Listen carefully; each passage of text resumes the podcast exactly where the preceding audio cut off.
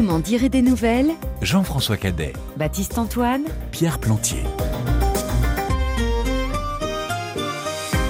Bonjour, bonsoir. C'est une artiste RFI Talent que nous recevons aujourd'hui. Elle est contrebassiste et chanteuse, autrice, compositrice, interprète. Et sa musique est aussi colorée que la pochette de l'album qui sort aujourd'hui même. 11 titres qui effleurent bon les rythmes et les sons de la tradition latino, mêlés d'expérimentations électroniques on ne peut plus contemporaines. Il faut dire que ses racines s'ancrent de part et d'autre de l'océan Atlantique, en France et en Colombie, plus précisément la deuxième ville du pays, Medellín. Entrons donc ensemble dans Suave Bruta, le premier album des Dadias. Il est disponible chez Airphono l'autre distribution et vous m'en direz des nouvelles.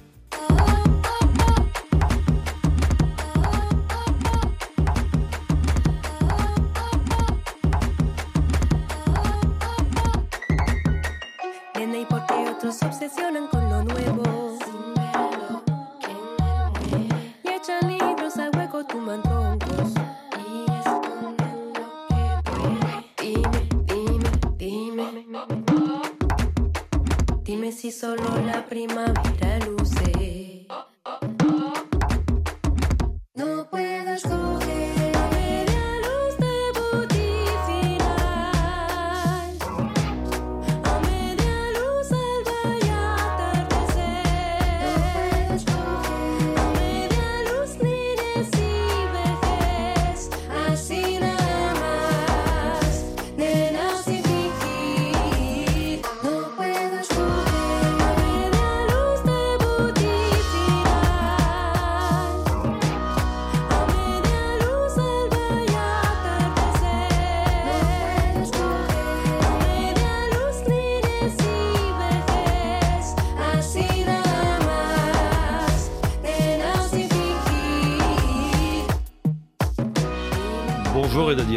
Bonjour. Merci d'être avec nous. C'est avec ce titre, Nenita, que l'on entre dans ce premier album et dans cet univers euh, vraiment singulier qui est le vôtre. Alors pour le décrire, cet univers, vous avez une expression, vous avez l'habitude de parler de French Touch à la colombienne.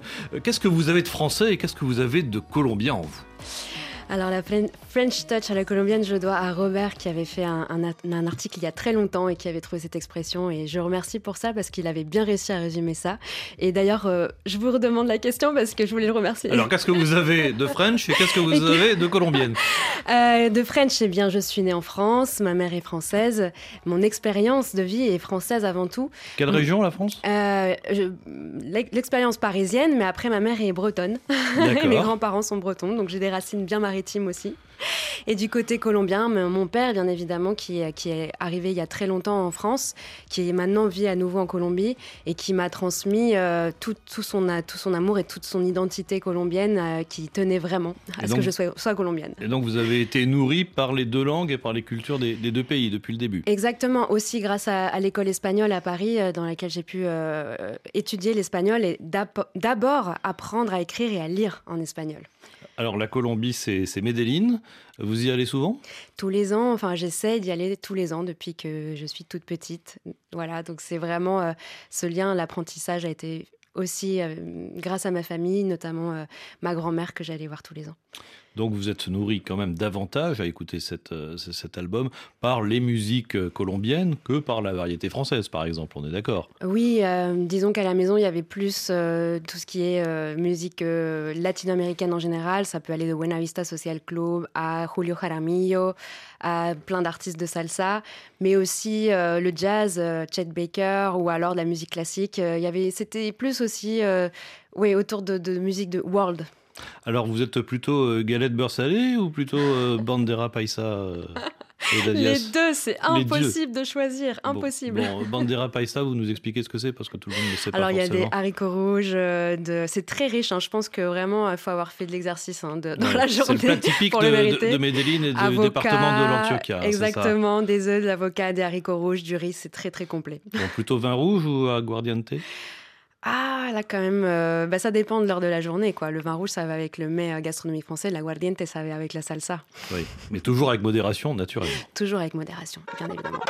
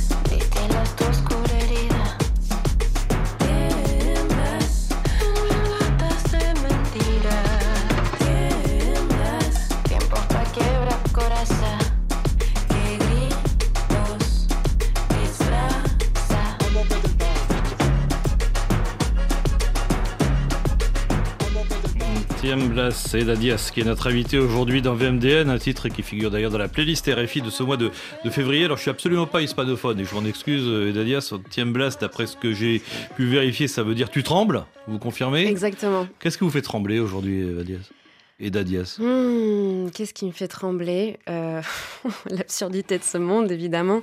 Et en même temps, euh, je crois que c'est ça qui est toujours inspirant et qui fait parler. Euh, Il y a aussi cette opposition toujours par rapport au masque qu'on peut porter.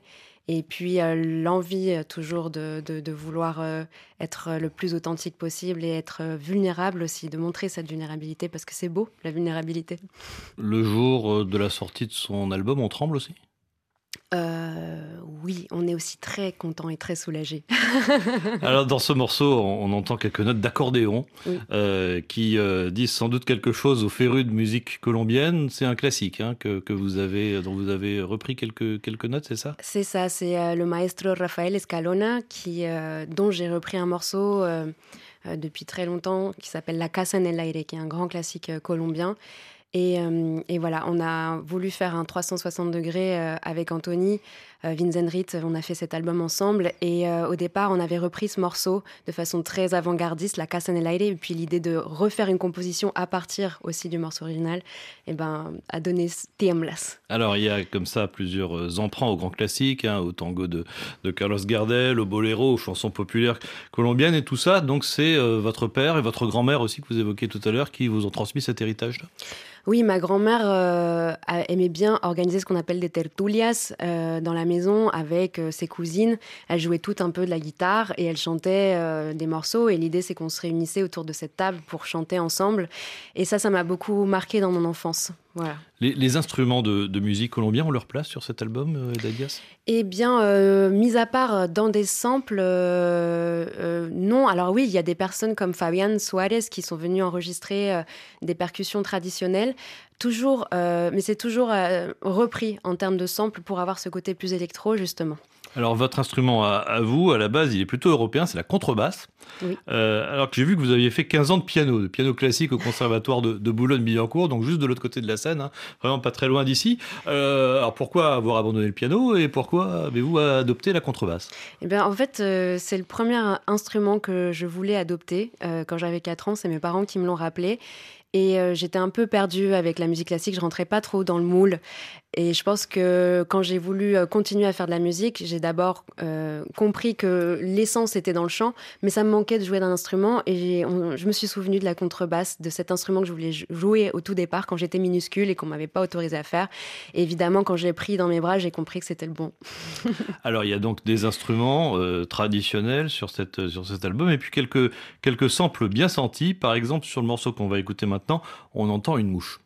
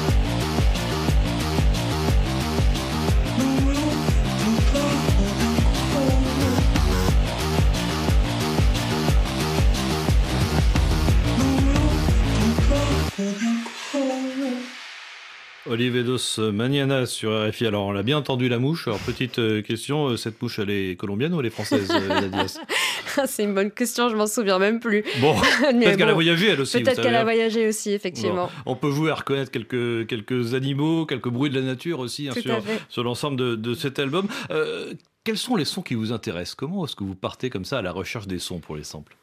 Euh, je pense que on- euh, c'est les sons du quotidien déjà. euh, si on retrouve euh, par exemple euh, une chanteuse du métro que, j'avais enregistrée à un moment donné, et puis le fait de recréer des claviers à partir de ça. Après, par exemple, Anthony avait commencé à s'amuser avec avec ce son de mouche et à cré- recréer un clavier. C'est ce clavier qu'on a entendu là qui monte, qui monte, qui monte. Voilà, donc euh, c'est parti aussi de jeu avec les sons du réel. Ça, le, le- aussi évidemment les animaux. Euh, euh, et, toute la musique que j'aime. Alors le morceau qu'on a entendu, là on, s'en est très très bien rendu compte, je trouve, c'est que il est séquencé. Quoi. Il y a plusieurs parties effectivement dans, dans, le morceau, même s'ils sont pas des morceaux très très longs à chaque fois. Euh, composer un titre, c'est un travail d'assemblage pour vous et Dadia, c'est une sorte de, de, de recette de cuisine, une sorte de couture? Il n'y a pas de recette de cuisine. Là, vraiment, j'ai eu l'impression que ça a été un dialogue, vraiment une sorte de, de terrain de jeu et d'expérimentation qu'on s'était défini avec Anthony. Et, euh, et ça a vraiment été un dialogue entre sa vision et la mienne. Euh, et et c'est ça qui était euh, vraiment chouette, c'était de pouvoir juste s'amuser avec ça et de se dire à un moment donné, c'est ça qu'on voulait faire, par exemple, avec, euh, dans notre vision de la salsa contemporaine ou dans euh, la vision d'un boléro. Et cette touche elle, vient d'où? Cette touche électro, elle vient beaucoup euh, alors de lui, euh, d'Anthony, dans, dans le sens où il avait cette- toute cette, euh, ce bagage autour de Björk, de James Blake aussi, ce sens de l'harmonie très fin parce qu'il est guitariste de jazz. Moi, c'est ce que j'adore chez lui et ça a été vraiment ça, cet échange entre ce que j'avais pu apporter moi et sa vision musicale. Hoy me despertan y mi mamá quiero ir. Y siento que si me levanto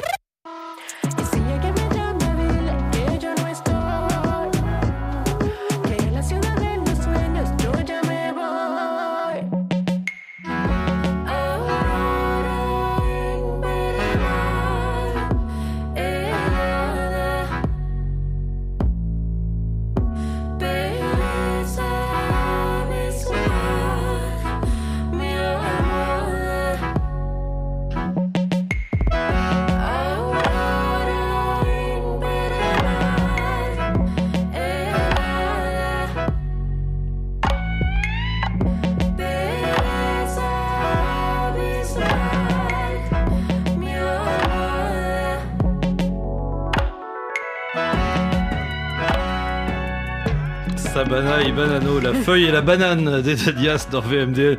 Sur AFI, c'est mon titre préféré, moi, sur, sur cet album. Donc, je voulais vraiment passer celui-là.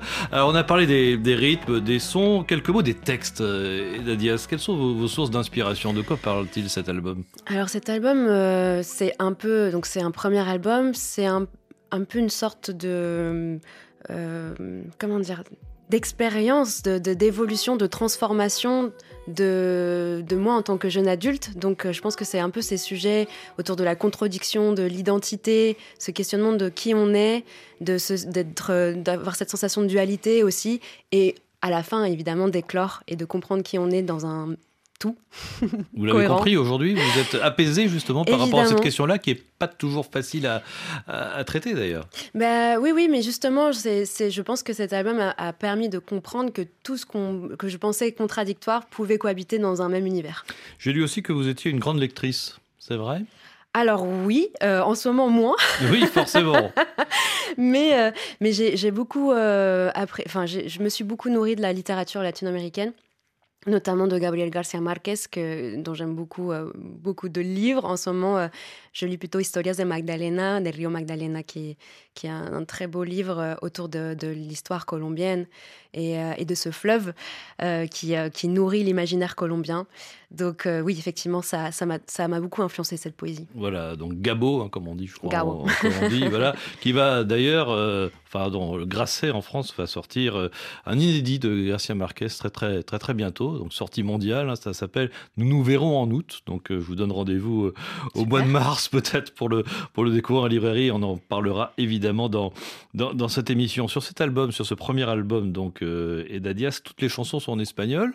Euh, bientôt un titre en, en français ou des titres en français? Toutes sauf la dernière, Sauf qui la s'appelle dernière. Déjà vu. voilà, absolument. Euh, c'est peut-être euh, peut-être que c'est effectivement euh, la fin et le début de quelque chose. Je, je- je ne sais pas encore. En tout cas, jusqu'à maintenant, c'est la seule chanson que j'ai réussi à écrire de façon instinctive et, et dont je suis euh, contente.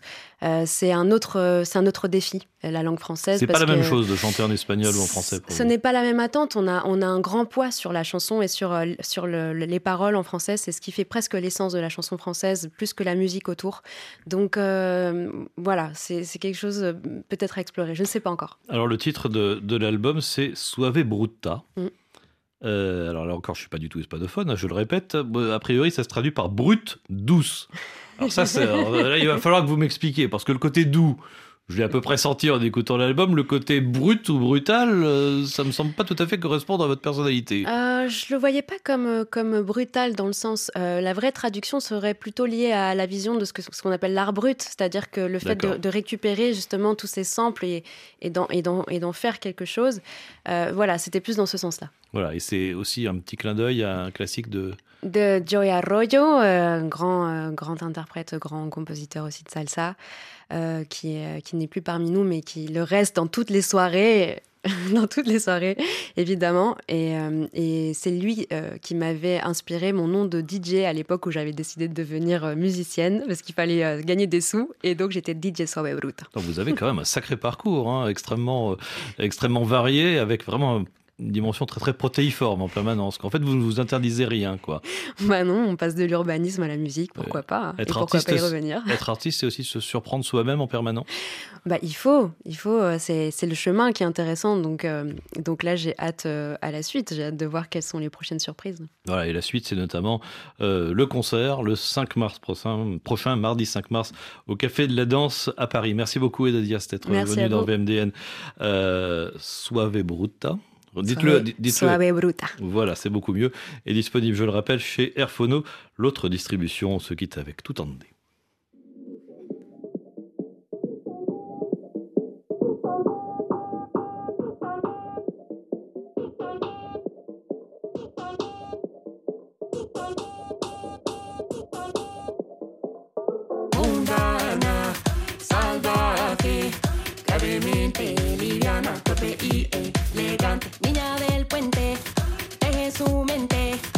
Nacida para dudar y para saber de usted.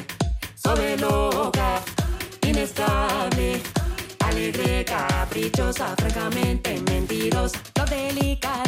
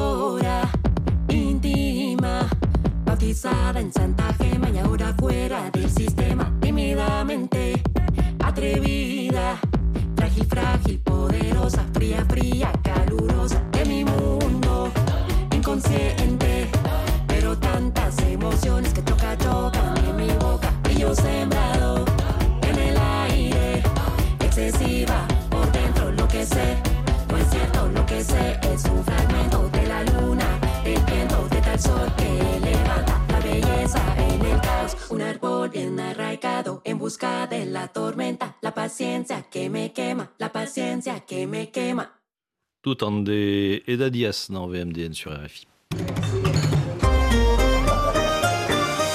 Un café gourmand, s'il vous plaît. Un café gourmand. Le café gourmand, vous m'en direz des nouvelles.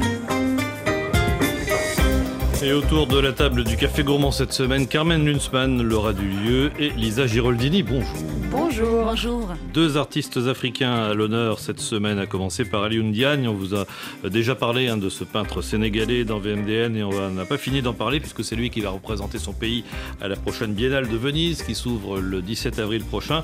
En attendant, le rail, il expose en ce moment à Paris, à la galerie Templon, huit tableaux autour d'un même thème. Oui, l'exposition s'appelle C'est des témoignages en Wolof autour du voyage et plus précisément de l'émigration clandestine. Et puis on va emprunter les sentiers de la guérison avec vous, Lisa.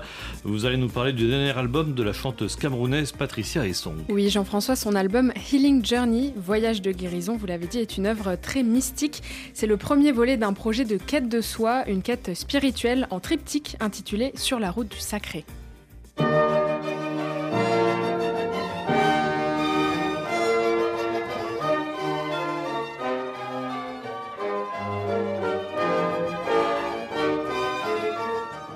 Mais pour commencer, avec ces notes légères, on va s'envoler dans des sphères lyriques avec vous, Carmen, pour découvrir un opéra pas comme les autres. Le Théâtre des Champs-Élysées à Paris renouvelle pour la septième fois sa campagne d'opéra participatif pour les jeunes avec une petite flûte d'après Mozart. Alors de quoi s'agit-il? Euh, Vous connaissez peut-être sa grande sœur, Jean-François, la flûte enchantée Évidemment. près de, oui, trois heures de musique solennelle, mais aussi malicieuse, concoctée par Mozart en 1791, l'année de sa Ici, c'est une flûte euh, allégée en durée et simplifiée en propos sous la baguette magique de Joël Soichez. La grande flûte enchantée, euh, la sérieuse, on va dire, est chargée de symboles assez énigmatiques et un peu compliqués. Il y a plusieurs histoires qui s'entrecroisent, donc plusieurs flûtes. Pour simplifier, on a favorisé le côté histoire d'amour, réduit dans un format d'une heure quinze, et un orchestre qui est plus petit que celui de Mozart. On a 21 musiciens, mais ça reste quand même le même sujet, de passer des étapes pour grandir. L'amour est un voyage qu'on ne fait bien qu'à deux. On ne peut être sage quand on est amoureux. Donc il y a toujours euh, l'oiseleur, l'oiseleur farfelu Papageno avec Un Glockenspiel Un glocken quoi? Des clochettes. Son carillon magique, euh, le prince Tamino qui cherche à libérer la princesse Pamina, prisonnière du mystérieux prêtre Sarastro, et bien sûr la reine de la nuit avec ses vocalises vengeresses.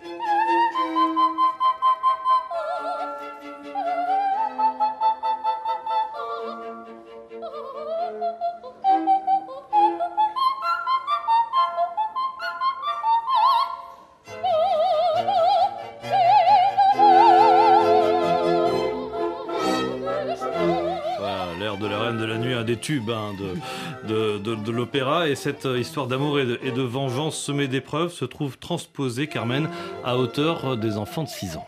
Grâce à l'imagination de Julie Depardieu, artiste touche à tout aux multiples Césars, qui signe la mise en scène de cette petite flûte en complicité avec David Belugou, euh, côté décor et costume.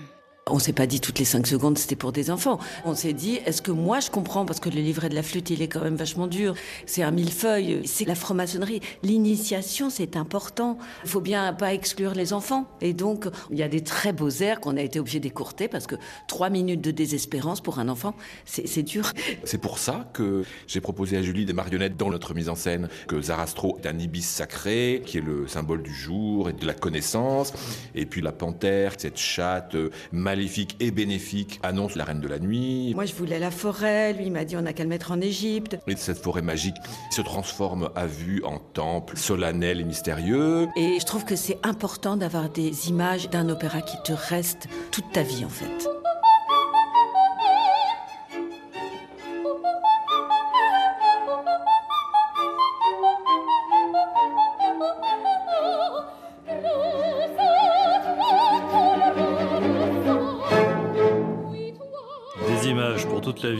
Mais des chants surtout, Carmen, puisqu'il s'agit donc d'un opéra participatif. Concrètement, ça se présente comment? Alors c'est un concept assez unique, Jean-François, que propose le Théâtre des Champs-Élysées, qui s'étoffe d'ailleurs de plus en plus. Interventions chantées, y compris en langue de signes, chorégraphie et percussion corporelle, maquettes tactiles et programmes en braille euh, pour quelques 13 000 enfants, dont 2 000 issus des réseaux d'éducation prioritaire REP et REP+, d'autres en situation de handicap mental, malentendants ou malvoyants. Armelle Carbonel, enseignante à l'Institut national des jeunes aveugles. Elle accompagne ses élèves depuis les débuts de l'opéra participatif il y a sept ans dans des ateliers. Le problème des déficients visuels, c'est qu'ils doivent se faire une idée globale et on doit les aider à anticiper parce que dans la vie, c'est justement ce qui leur manque. Donc ils vont prendre à bras le corps les chants pour peu qu'on les ait préparés. Par exemple, on leur fait visiter le théâtre des Champs-Élysées en leur faisant toucher ben, les fauteuils d'orchestre, le velours, les escaliers, le fer forgé, le marbre. Et chose extraordinaire pour eux, on leur fait toucher les costumes, les accessoires. Donc ils endossent le personnage en enfilant les guêtres, les robes. Tout ça va participer à la construction du personnage. On essaie Oui. Ça, c'est de la perle. Et ça Les euh, petits diamants Oui, ça aurait pu être fait en vrai diamant, mais à partir du XVIIIe siècle, il y a un bijoutier qui a développé ce qu'on appelle le strass, fait à partir de verre. On dirait des petites gommettes. Et effectivement, ce sont des parties qui sont collées en fait. Tu es en train de la déshabiller, Paluna. Tiens, je vais te passer euh, hop, le gilet de monostatos. Ah bah dis donc, c'est super C'est vachement bien. Et ce n'est que le début, hein, ouais, vachement bien, car c'est très animalier d'ailleurs cet opéra, car les séances en fait de toucher et de costume, après ça, on se chauffe la voix. Ça sonne si chouette, ça sonne si bien. Ça me donne envie d'aller à la scène, moi. Et justement, ça donne ça. Ça sonne si chouette, ça sonne si bien. Et avoir près de 2000 enfants dans une salle de concert, Jean-François, c'est une ambiance pas loin d'un stade de foot. Ah oui. Euh, Comme témoigne aussi Isabelle Antoine, responsable de la relation publique, et Clélia Trani, chargée du public en situation de handicap. Avoir une salle pleine d'enfants qui chantent, qui hurlent à la fin du spectacle comme si c'était un concert rock, à chaque fois c'est une émotion. Ils sont très joyeux, très investis. Surtout euh, la manière dont ils apprennent les chants. Ils les connaissent sur le bout des doigts. Tous les petits rebondissements de l'histoire avant même d'arriver. Donc le but, c'est qu'ils soient familiarisés avec les lieux de la culture et que peut-être plus tard, ils pourront revenir et ressentir euh, bah, les émotions qu'on ressent tous.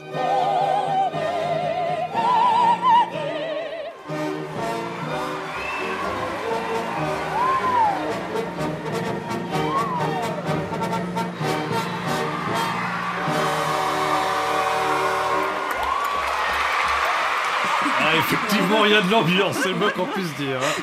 On tape ça tous les jours à l'opéra. Une petite flûte, mais vraiment un, un grand succès. Un 12 représentations scolaires et 6 tout public au Théâtre des Champs-Élysées à Paris. C'est jusqu'au 11 février. Ensuite, cette mise en scène de Julie Depardieu part en tournée à Tourcoing, dans le nord de la France, à Reims, dans l'est, et à Bordeaux, dans le sud-ouest, jusqu'au 9 juin. Merci beaucoup, Carmen. Homa, sweet Homa, loin de toi alors que je le voulais pas à cause du prix du pétrole. Dollar, dollar, le soir je vais revenir dans tes bras. Ah. Laura, vous avez donc euh, rencontré, ou plutôt vous avez revu le peintre sénégalais Alioune Diaye, un an après avoir été exposé à la Bruxelles en Belgique. Le voici en ce moment à Paris, à la galerie euh, Templon, avec cette fois donc une exposition sur le thème du témoignage. Elle s'appelle CED. Oui, alors effectivement, Alun Diag, on connaît bien ici à Vous m'en direz des nouvelles. Il y a un an à Bruxelles, c'était l'exposition Tuki, qui veut dire voyage en Wolof. Et si le thème et les sujets de son travail ont un peu évolué, la technique, elle, n'a pas changé. Je ne sais pas si vous vous en rappelez, Jean-François. Alors, euh, rappelez-nous quand Oui, même. Oui. un petit interro. Ce sont des signes, de tout petits signes abstraits par milliers, des signes inconscients que l'artiste fait de manière très spontanée. Ils n'ont pas de définition en soi, mais tous ensemble, ils forment le figuratif, le dessin, la scène, le portrait de la toile. Et ici, le thème de l'exposition change, mais c'est une évolution. Dans l'exposition Touki, on retrouvait plusieurs sortes de voyages, des portraits de femmes qui marchent des kilomètres pour aller au marché, des pêcheurs ou encore la diaspora sénégalaise à travers le monde. En fait, le thème du voyage est toujours très présent dans la salle d'exposition où au passage la lumière euh, naturelle arrive, qui arrive par le toit sublime l'étoile. Dans cette salle, on trouve au centre un immense filet de pêche et on comprend que cette exposition CED parle toujours du voyage, mais du voyage clandestin, celui en pirogue tenté par nombre de jeunes Sénégalais. Et c'est une évolution logique selon Alioune Diagne.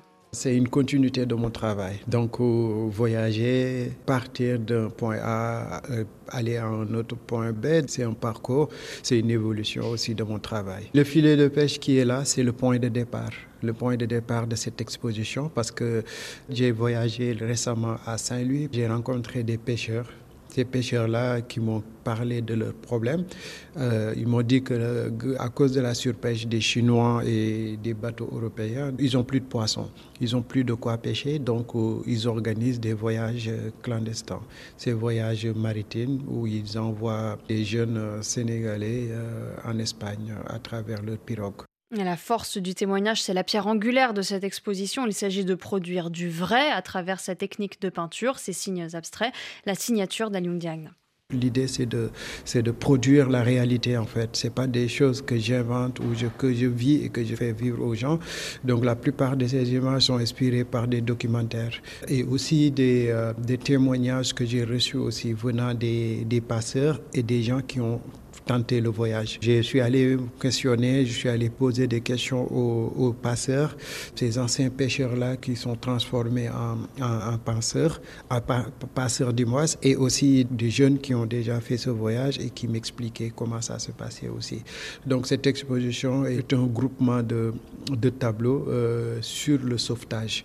C'est pour ça qu'on voit des gens sur des bateaux, sur des pirogues, donc qui attendent d'être sauvés. Voilà. Et on sent un resserrement dans le message du peintre de plus en plus affirmé, de plus en plus politique aussi, tout en ayant bien conscience d'où est-ce qu'il parle, lui qui a pu aller en Europe. Pourquoi ces jeunes voyagent pour chercher une vie meilleure? C'est que ces jeunes sont au Sénégal. La plupart du temps, euh, ils sont diplômés, ils n'ont pas de, travail. L'accès à, à l'emploi, c'est compliqué. Euh, le gouvernement ne bosse pas beaucoup sur ça. Ils disent que rester pour vivre dans ces conditions-là, c'est presque un suicide. Donc pour eux, c'est de quitter le, le, Sénégal ou même euh, risquer leur vie, choisir la vie ou la mort, la réussite ou la mort. Et quand je leur dis de rester, ils me disent mais tu nous dis de rester, mais toi tu vas tout le temps en Europe, pourquoi tu restes pas ici pour... Donc en fait, euh, moi-même j'ai du mal à aller dire de rester quoi. Pourquoi vous leur dites de rester? Ben, Parfois parce que euh, prendre ces risques-là aussi de, de prendre la pirogue pour aller en Espagne dans ce froid-là, faire des jours, passer des jours, des jours, des jours sans manger, pour moi c'est un risque quoi. J'ai dit de rester parce que voilà c'est pas facile et tout, mais en les écoutant et en, en, se mettant un petit peu dans leur place, on sait absolument que c'est compliqué. Ouais. Le sait d'autant plus qu'il est désormais rentré au Sénégal. Il y habite désormais après toutes ces années en Europe. Et ce retour fait sens plus que jamais pour l'artiste, d'où on y revient encore l'importance du voyage, celui de l'aller, mais aussi celui du retour. Encore faut-il être libre de voyager. La seule chose aussi, c'est de dire à l'Europe aussi d'ouvrir leurs portes aussi aux Africains, parce que si on regarde bien, il n'y a, que ce problème en Afrique que les gens ne peuvent pas voyager. Et ces jeunes, ils ignorent, ils ne savent pas c'est quoi extérieur, donc ils pensent que c'est mieux que là où ils sont. Et je pense que si euh, l'accès au visa était facile euh, un petit peu par rapport aux Africains, aux Sénégalais, ils pourront euh, venir, aller et repartir au Sénégal. Parce que la plupart des jeunes, ils vivent ici, mais leur rêve, c'est de retourner installer au Sénégal. Et la grande nouvelle de cette année pour Alioune Diagne, c'est qu'il s'apprête à représenter son pays à la Biennale de Venise. Mais c'est une immense fierté pour le peintre. C'est la première fois en 60 ans que le Sénégal est présent à la Biennale de Venise. Et ça prend tout son sens alors que l'artiste est revenu habiter à Dakar. Le peintre espère ainsi apporter sa pierre à l'édifice de la politique culturelle sénégalaise. L'idée pour moi, c'est d'ouvrir la porte en fait pour les autres artistes, pour que l'État du Sénégal mette ça dans leur agenda, que tous les quatre ans, il faudra que les artistes un artiste puisse aller à Venise. Et je suis en train de travailler énormément pour que ce projet réussisse et que comme ça, ça rentre dans l'agenda culturel de l'État. Je suis né et grandi dans une ville où l'accès à la culture n'était pas facile. J'avais jamais mis mes pieds dans un musée, dans une galerie d'art jusqu'à l'âge de 25 ans. C'est l'âge de 25 ans que j'ai connu l'histoire de l'art. C'est un parcours qui est pas facile, mais j'aimerais aussi faciliter la tâche. C'est pour cette raison-là que suis reparti à Dakar, au Sénégal. Je parle avec des jeunes, je forme des jeunes aussi. En fait, être disponible à mon pays pour que l'État du Sénégal, quand ils ont besoin de quelque chose venant des arts visuels ou de l'art plastique, que je sois présent pour que la génération puisse savoir qu'on peut réussir. En l'occurrence, la Biennale de Venise est sans doute l'un des meilleurs exemples de réussite pour un artiste plasticien. À Venise, Alioune Dieng m'a un peu parlé de ce qu'il allait présenter, petit exclu, Jean-François, une oui, dizaine de bravo. toiles sur le thème de l'humanité, du vivre ensemble, avec toujours une évolution dans son travail et sa technique. Cette fois-ci, dit-il, on tendra un peu plus vers l'abstrait. Eh bien, on va suivre ça de près dans VMDN. Merci beaucoup. C'était Laura Duvieux.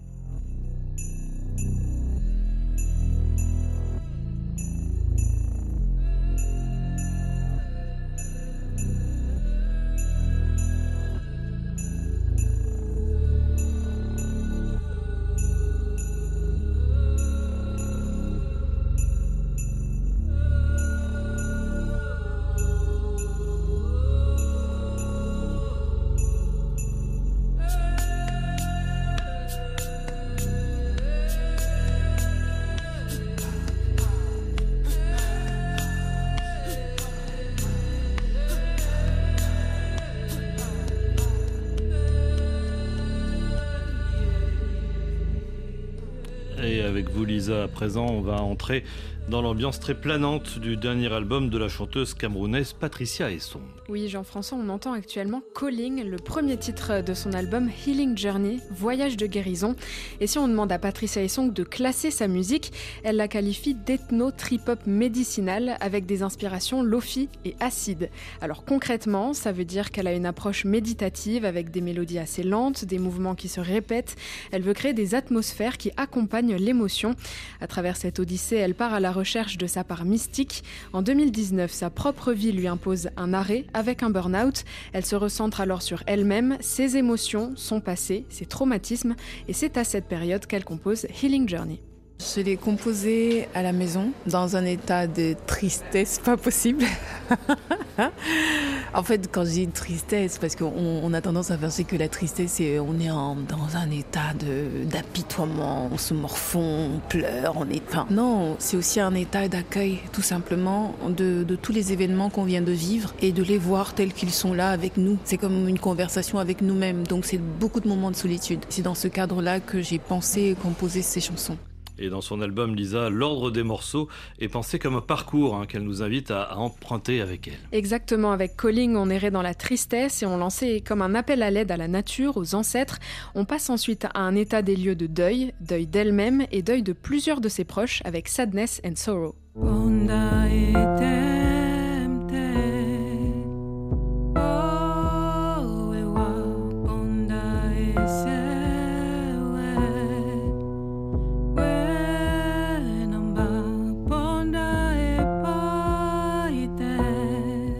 Partie des gens qui n'aiment pas reprendre euh, le chant. C'est-à-dire qu'une fois que c'est sorti en studio ou euh, quand j'enregistre, je ne refais pas. Parce que je trouve que on perd l'innocence. J'aime beaucoup les chansons innocentes. Je préfère avoir des fausses notes sur une chanson innocente que d'avoir une chanson super propre et lisse et qui n'a plus d'émotion. Ou en tout cas que je ne ressens plus l'émotion, que je sens juste de la performance. Et pour moi, chanter, c'est être vrai dans notre singularité actuelle.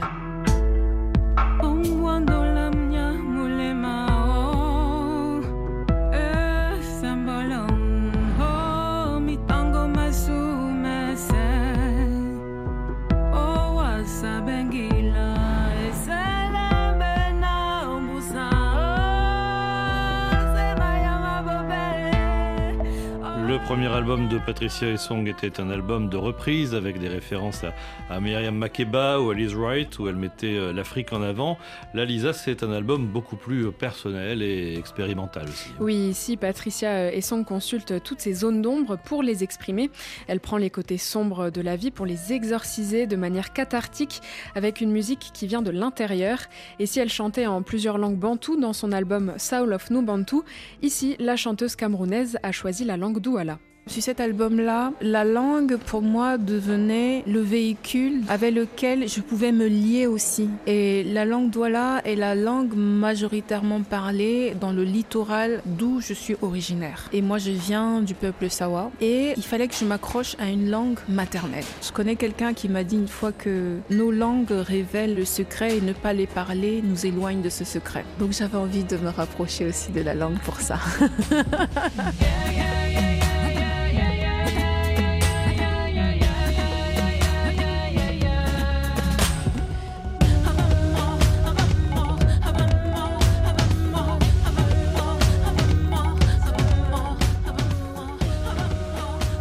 Patricia Essong sur RFI, au fur et à mesure qu'on avance dans son album, on progresse avec elle, euh, petit à petit, on verbalise ses émotions et même Lisa, on commence à guérir. Oui, le voyage continue et après les mantras et le retour sur les épreuves du passé, on nettoie notre âme et on passe au sort de guérison avec Healing Spells qu'on entend actuellement. On est toujours dans la même démarche, celle d'aller mieux. Patricia Essong se relève après beaucoup de questionnements qui impliquent forcément celui de sa place en tant que femme dans l'industrie musicale et en société. Quelle est sa légitimité? Parce qu'on est toujours en train de questionner sa légitimité. C'est aussi beaucoup de microagressions. Parce que quand on fait un burn-out, ok, j'admets qu'une partie de moi a été oubliée, mais j'admets aussi qu'une partie de moi a été violentée, a été agressée ou micro-agressée à chaque fois, accumuler, accumuler, on se rend compte que on accepte et que même dans, dans cette attitude-là, on peut s'en vouloir de dire mais pourquoi on a laissé ça? Je n'étais pas une personne puisque chacun venait se servir du corps comme il voulait. Et je comprends aussi que mon choix musical, en tout cas de faire ça, c'était aussi lié au fait que c'est un cri d'existence en fait.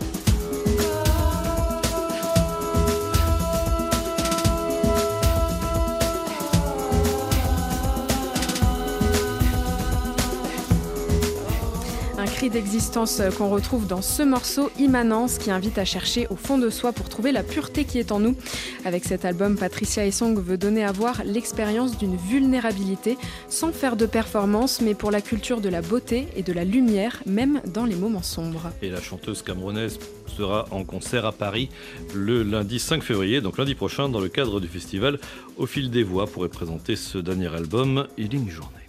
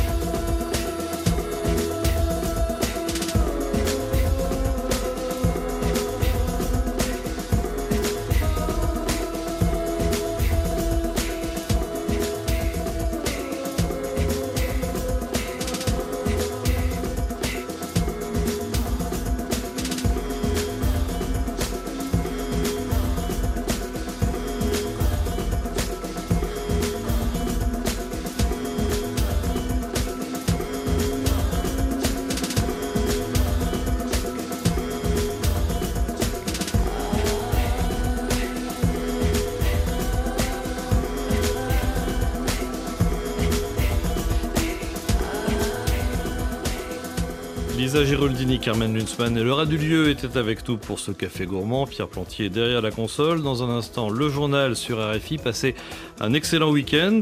Lundi, c'est un roman à propos d'une future maman un peu spéciale que nous évoquerons. Elle se prénomme Clara, cette future maman avec un K. Son nom de famille, c'est Hitler. Et elle attend un bébé pour le mois d'avril 1889. Le romancier Régis Chauffret nous emmène dans le ventre de Clara pour reprendre le titre de son nouveau roman. Il est disponible aux éditions Récamier et vous m'en direz des nouvelles.